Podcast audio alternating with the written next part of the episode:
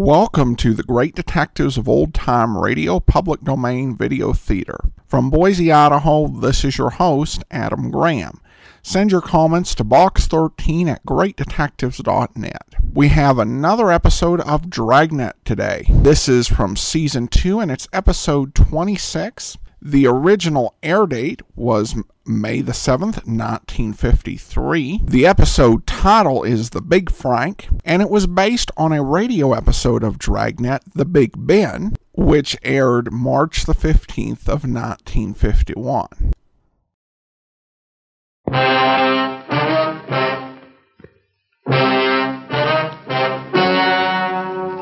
Ladies and gentlemen, the story you are about to see is true. The names have been changed to protect the innocent.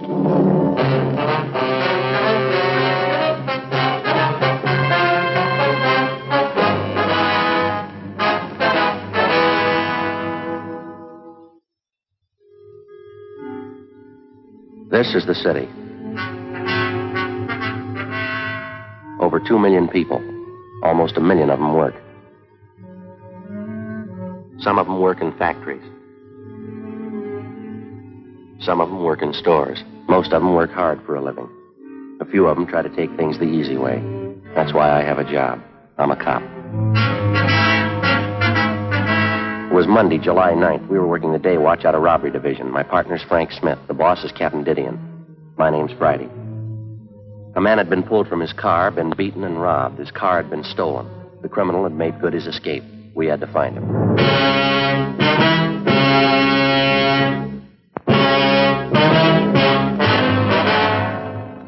Stacy Hollywood. That'll be the yardage department. Yes, ma'am, I'll connect you.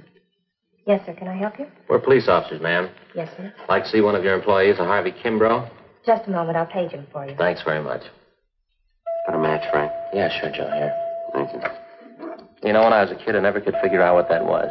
What's that? The auto call. Calls employees to the telephone. Rings all over the store. Yeah, I know. Office. Yes, Mr. Kimbrough. There are two policemen waiting to see you on the eighth floor. Thank you, please. All right. No. That was Oh, Mr. okay. Kimbrough. He's on his way out. Thank you very much. Did I give you the crime report on this thing? No, I think you kept it, didn't you? Oh, yeah, I got it. Yes, sir. Can I you? Hey, you want one of these, Joe? What are those? Pepto Pals. Good, try 'em. What are they for? Coat the stomach. Real good for stomachache. Yeah, but I haven't got a stomachache. Oh. Hey, Joe, I sure like that Ann Baker. Yeah? Of course, you know me. I liked her right off the first time I saw her down at that department store. Yeah, she's a nice girl. Well, now you can begin to think about settling down, huh, Joe? You know, like Fay and me. Gonna get yourself a little house, start sinking those roots, Joe. You know, they're putting up a lot of nice tract houses these days. Do you think maybe you're rushing a little bit? I just met her. How old are you, Joe? 32. Yeah. Yeah, well, how old were you when you got married? 35, but I feel I waited too long, Joe. I don't want that to happen to you. Well, according to your figures, I still have three years to go. Yeah, but Ann's such a pretty girl. You could do a lot worse. I just don't want you to forget about it. Not a chance with you around. These gentlemen here, Stella? Yes, that's right. Are you Harvey Kimbrough? Yes, sir. What if we could step over here and talk, please? Yes, sir. I sure appreciate you people coming over here. I don't like to take time off from my work. It's pretty tough on my partners, Clive and Warren. Yes, sir. We understand. Janitor work in a big store like this keeps you hopping. You haven't got any idea who the holdup man is yet, have you? No, sir, we haven't. We'd like to get a little more information on what happened. Did you talk to the two officers in the police car? Yes, we did, but it's customary for us to make a follow-up for any additional information. You fellas are plainclothesmen, is that it? Yeah, we're from Central Robbery. Oh, I see. Well, I never knew I'd get this much service. Wonder if you'd mind going over it again for us, Mr. Kimbrough. Maybe something you didn't think of when the other officers talked to you. I believe I told them everything. I was on the way down to work this morning about 5 a.m. Mm-hmm. You live out in Alhambra. Yes, sir, that's right. I, I take the freeway in. It was on Commercial Street that you were held up, is that right? Yeah, that's right. Commercial, right near Alameda, almost to the corner. Uh, where they're tearing those big buildings down. Man flagged me down and looked like his car was stalled. Yes, sir. I always make it a habit to stop when I see somebody in trouble. I know how it is this time in the morning. No gas stations open. Figured maybe the fella need to shove or something. So you stopped to give him a hand, is that right? Well, that's what I had in mind. I'd more than stop the car, and he came over, pointed a gun at me, and told me to get out. What'd you do? Well, I asked the fellow what he want. I told him I didn't have any money. Told him I was in the way to get on to my work. What'd he say to that? He didn't say anything. Just opened the car door, grabbed him by the arm, pulled me out. I wasn't prepared for it, and I kind of fell into the street. Well, now, your car is a blue 1948 Dodge sedan. Uh, right rear fender damage, is that correct? Yes, that's right. Sure hope you get that thief in my car, too. Awful hard to get around Los Angeles without a car. Well, we'll do our best. Took my wallet from me. All the money I had. Fourteen dollars. Then he said, Don't bother to get up. Stay right there for five minutes after I leave. And he bent down and he hit me in the face What did he hit you with? uh, with his fist. Yeah, hit me right here. See? You can see the cut here, right? The cardinal lip here, see? Yeah, bled pretty heavy. Yeah, that's a nasty cut. It's better now. The men who came in the ambulance, they put something on it. It'll be all right. Well, did he knock you out when he hit you? Oh, no. No, I saw him get in my car, and then the cart was parked up ahead, took off, and this man who held me up, he followed in my car. Did you try to locate a phone, call for help? I didn't have to. This Mr. Ferguson pulled up and stopped right away, and then the officer came. Besides, I figured I'd better do what I was told. How's that? Uh, I was afraid. I was going to wait five minutes.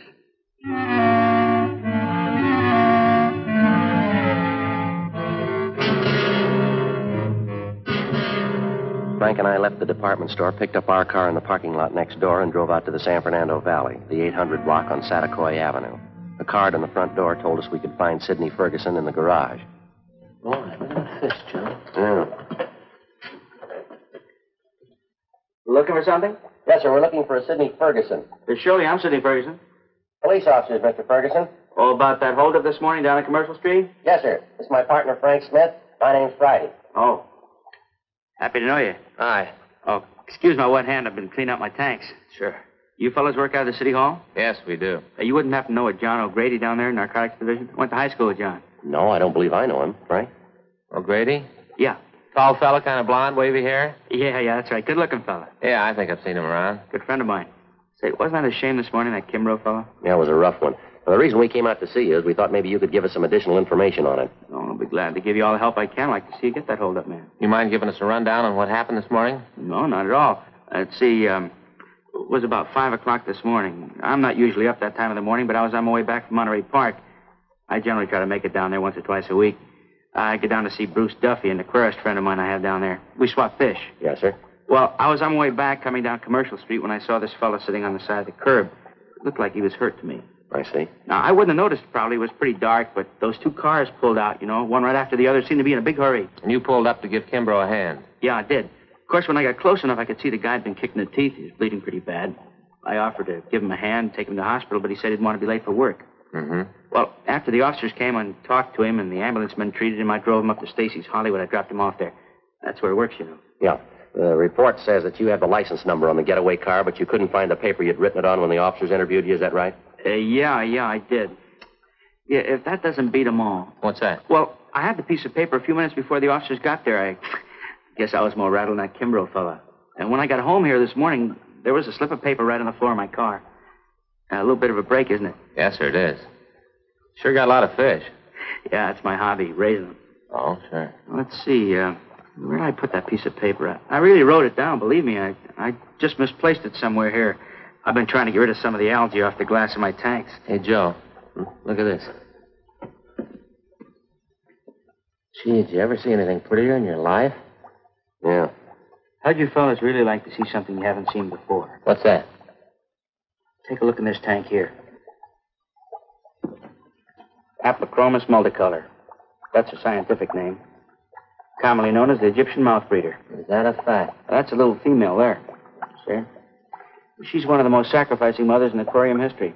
One of the strangest, too. How's that? Well, she lays her eggs in a small depression in the sand down there at the bottom of the tank. How many eggs would that be? Usually 80 to 90.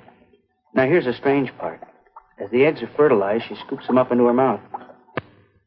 She eats them. Oh, no. They remain in her mouth while they hatch. How long does that take? Over 14 days.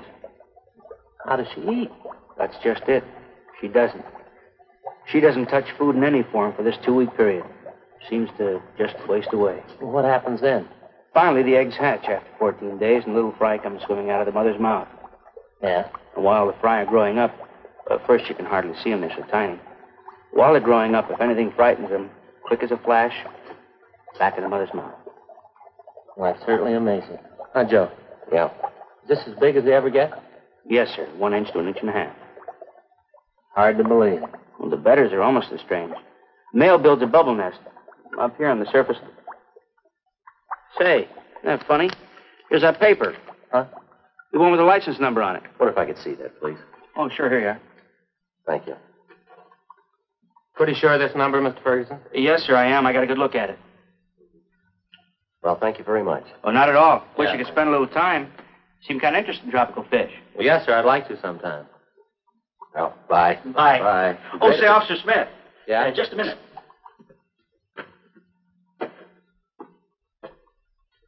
Say, I almost forgot. Yeah? In about five weeks from now, Yeah? how'd you like a nice pair of baby Egyptian mouth breeders?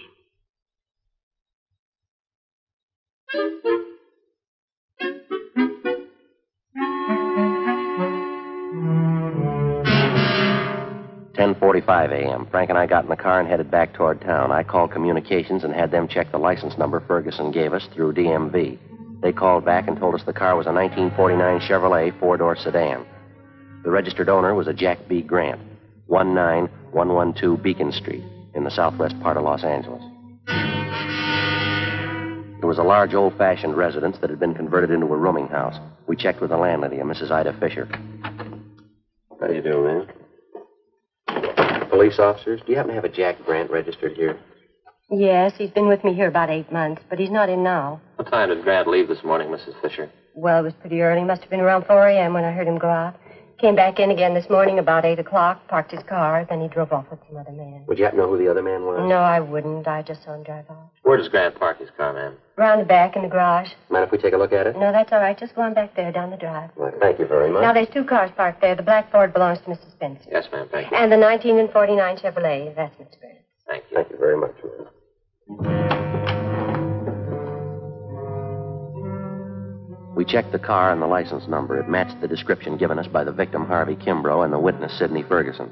Together with Mrs. Fisher, we checked Jack Grant's room.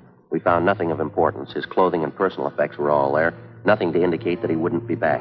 We told the landlady that we were placing the house under surveillance, and if Grant should return, not to say that we'd been there.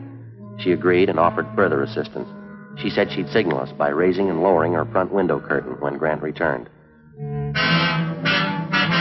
We parked down the street, called the office, and advised them we were on stakeout. Two men were sent out, and they covered the back entrance. Frank and I covered the front. By 6 o'clock that night, Grant had failed to show. 9 p.m., still nothing. 11 p.m. What time they say that relief team was coming out? Around 11 sometime. Yeah, Chandler and Ricketts, huh? I don't know, I guess so. Oh, boy, I'm stiff. Feels like needles all over my body. It's been about 12 hours, hasn't it? Yeah, just about.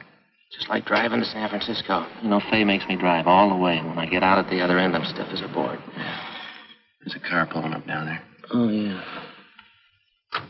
You see who it is? Yeah. Yeah, that's Ricketts.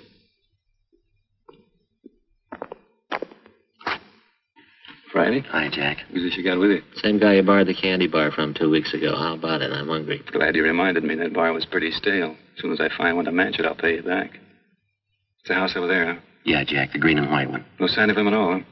No, nothing. No? You guys want to take off? Yeah. I guess you can make out all right, Ricketts. You got Chandler with you. Friday, I feel sorry for you drawing this guy for a partner. Well, after seven years, he kind of grows on you. I'd like to check out with the landlady before we take off. Her name's Ida Fisher, Jack. Right, Joe. Let's go, Joe. Joe.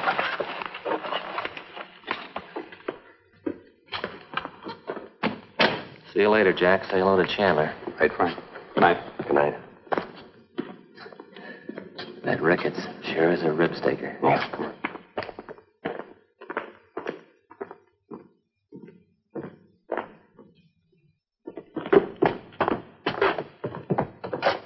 Light's still on in the living room. Guess she's sweating it out with us. Yes, Sergeant Friday? Sorry to bother you again, ma'am. Well, that's all right. Mr. Grant still hasn't come in. I wonder if it'd be all right if we took another look at his room. I don't see why. Watch it! Watch it! Mr. Grant, where are you going? Mr. Grant! It's Grant out the back. Right, Joe. Frank, Frank, you all right? I didn't know he had a gun. He made me hide him. He Lady, made will you call an ambulance, please? He's not dead, is he? Lady, will you call that ambulance? Hurry.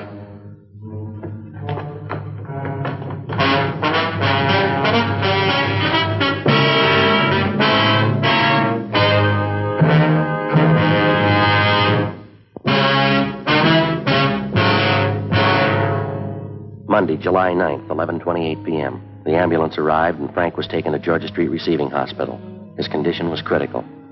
Despite the fact that the other men on stakeout at the house had closed in as quickly as possible, Jack Grant somehow had succeeded in jumping out a side window and making good his escape through a maze of neighboring backyards.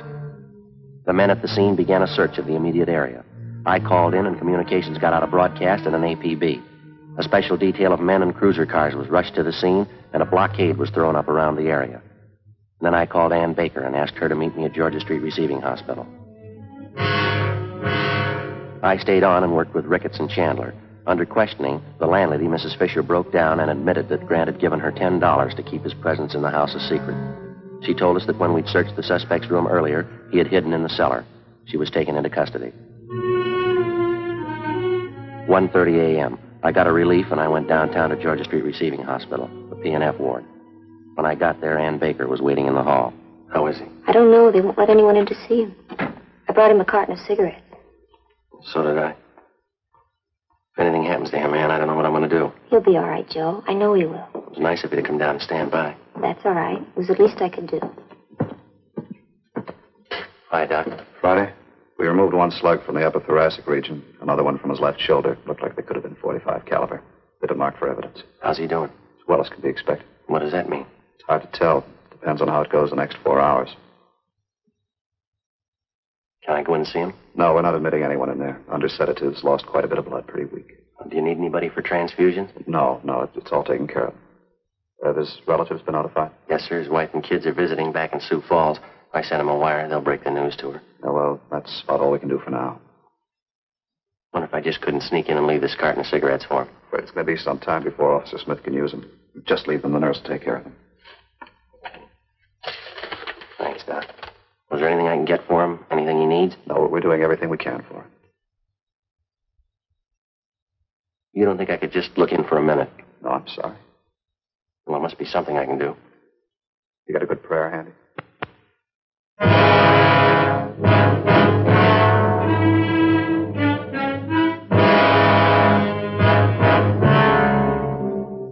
Two a.m. I left Georgia Street Receiving Hospital and drove back to the scene of the shooting. The search for the suspect, Jack Grant, was still going on. The neighborhood was checked and rechecked. Everything possible was done to find the man who shot down Officer Frank Smith. It's been said that a police department goes all out, doubles its efforts to run down a criminal who attacks a police officer. Well, it's true, but most people aren't aware of the reason. Certain elements would like you to believe that the police officer places the safety of his fellow officers above that of the citizen. This isn't true. His first day at the academy, the cadet peace officers taught this basic fact. If a criminal would shoot down the armed police officer, he wouldn't hesitate to shoot down the unarmed citizen. 3 a.m. I finally located Lieutenant Jack Ricketts at the corner of Coronado and Beacon Streets, seven blocks from the scene of the shooting. How is he? Not too good. Depends on the next four hours. What are his chances? I didn't ask. Now, we're not getting any place here. Nothing at all. Nothing. Something's got to break. Chandler's still downtown. They're combing through Grant's package. He's down at the I Bureau. They come up with anything? Nothing. Not since the last time I checked, about 40 minutes ago. Any ideas? Fresh out. You? Well, he couldn't have gotten far. Not this soon, he couldn't. Bus depots, train terminals, airports all covered. The highway patrol's been alerted. Nothing so far. He's got to be someplace close, Jack. He's got to be. I think he's holed up in town, too, but where? Yeah. He's in a jam. He's had good publicity. A lot of his friends are going to hide that welcome mat. Maybe that narrows it down a little. Maybe. Let's find him.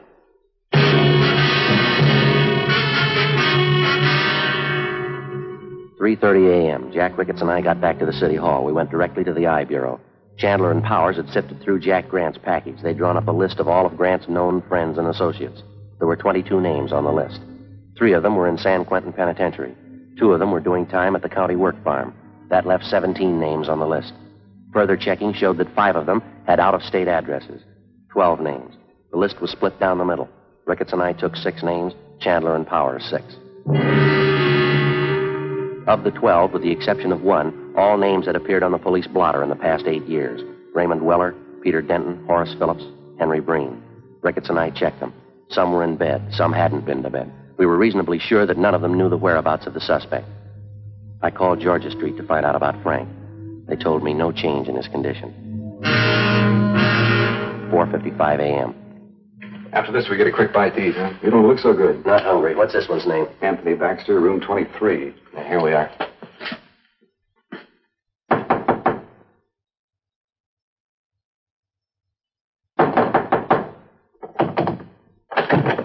Yeah. Police officers. You Anthony Baxter? Yeah. Want to talk to you. Find out how to get a guy out of bed. You always sleep with your clothes on. Get back in the room. Well, what's going on? You know what, Jack Grant? Why? You a friend of Jack Grant's? Why? Jack Grant a friend of yours? I'm not going to tell you anything till I know why. You want to talk here or downtown? I've got a right to know what it's about. Get your hat and coat. You just want to know if I know Jackie Grant, is that all? You want to get that hat and coat? I know Grant. Where is he? I don't want to get mixed up in anything. You're mixed up in it already. You know him. That's the trouble with you guys. Guy tries to walk the straight and narrow, and you guys come around and try to put him in a corner. Where's Grant? I've been in jail, and I did my time. You haven't got anything on me. Baxter, let's get this straight. We're not after you. We want Grant. We didn't come up here to push you around. We don't want you to push us around. Now, where is he? I'm going to tell you something. I don't like being talked to this way, and I'm not going to stand for it. I got certain rights, and I'm going to stand on them. Now, you listen to me. A friend of mine's lying in the hospital because of your pal, Jack Grant. He put two bullets in him. Now I'm tired and I'm out of patience. Where is he? Where is he? All right, Joe. It's all right. Yeah. It's the last time around, Baxter. Tell us where Grant is. Come on, quick. Hotel Filbert, room 605. All right, let's go downtown. What for? I haven't done anything. I've already told you everything I know. That's right. We don't want you to tell anybody else.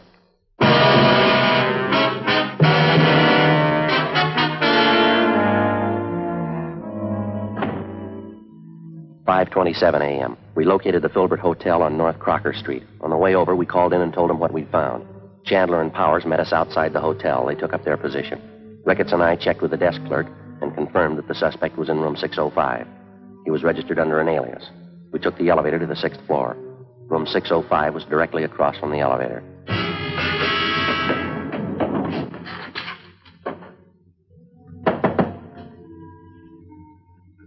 Yeah, what is it? Police officer. Get your hand out.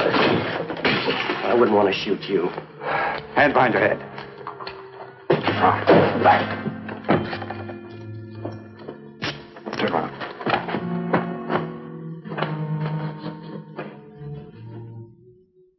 5:42 a.m. Ricketts and Chandler took the suspect into custody.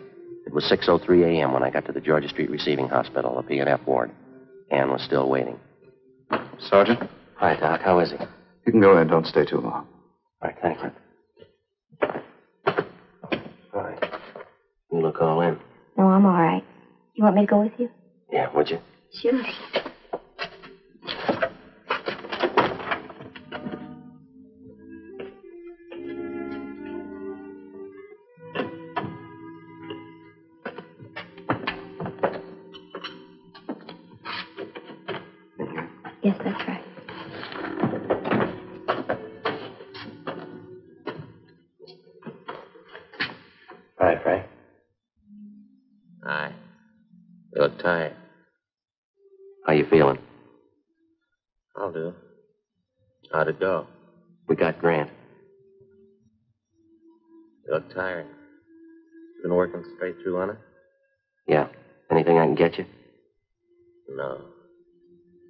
Take it easy a few days. You know, rest up. Get well. Yeah. I'll be well in a few days. Sure you will. Just a little rest. Hey, Joe, have you given any more thought to what I was talking to you about yesterday? What? You know, about you and Ann. You don't need any rest. Huh? You're well.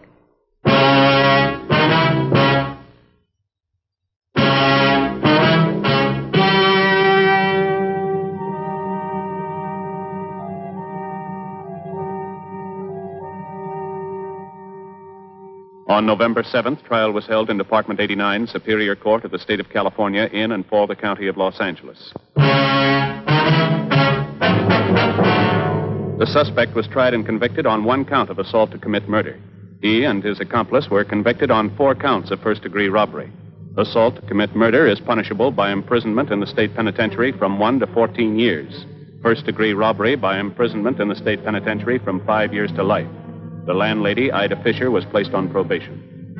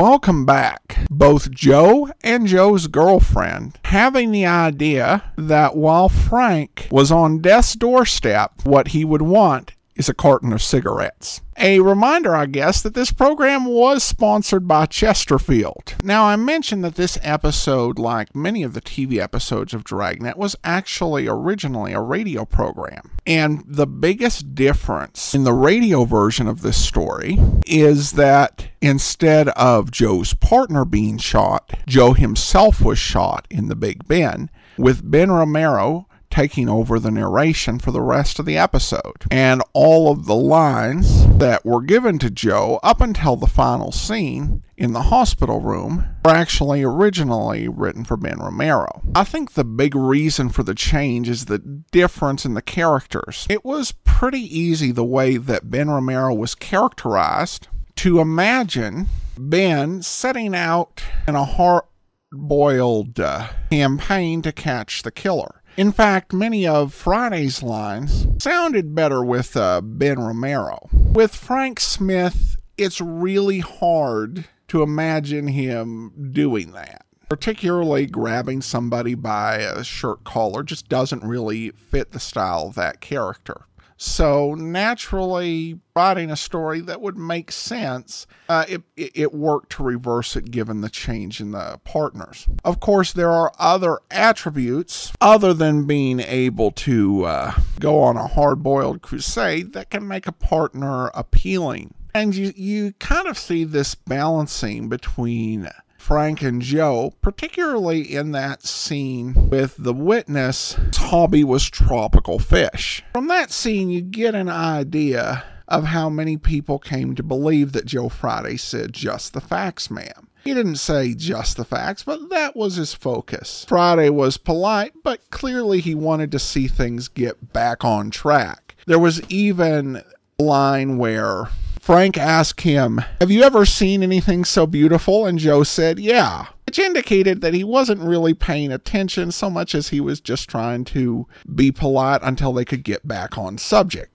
Frank Smith, on the other hand, really does take an interest in this man and his hobby. And that helps put him at ease, which helps him actually end up finding the piece of paper. And that balance of personalities can definitely be helpful because some people just get nervous around investigators and police. And if you've got the ability to put people at ease, it's really helpful, as this episode illustrated.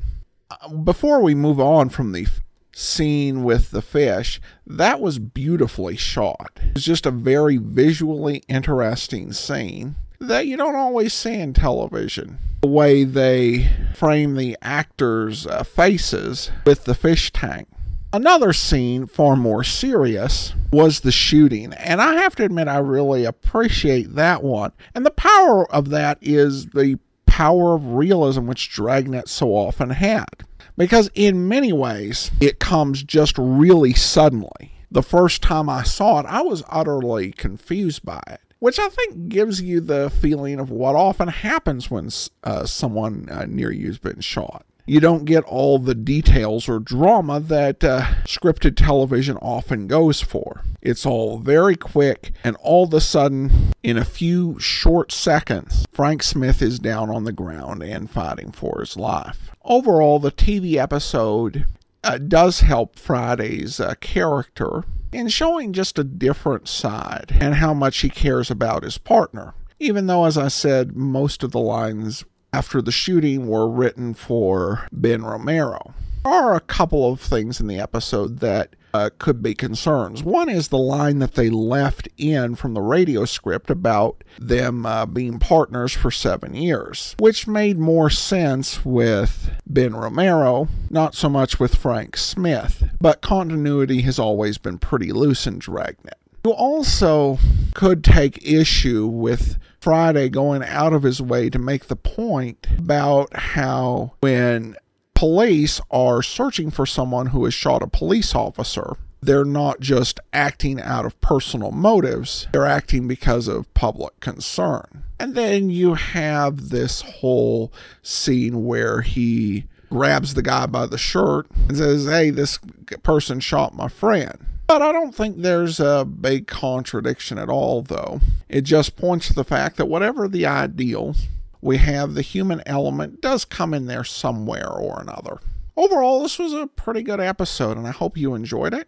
And join us in a couple weeks for another video theater. In the meantime, send your comments to box13 at greatdetectives.net. Follow our old time radio uh, podcast, Great Detectives of Old Time Radio, at greatdetectives.net. But from Boise, Idaho, this is your host, Adam Graham, signing off.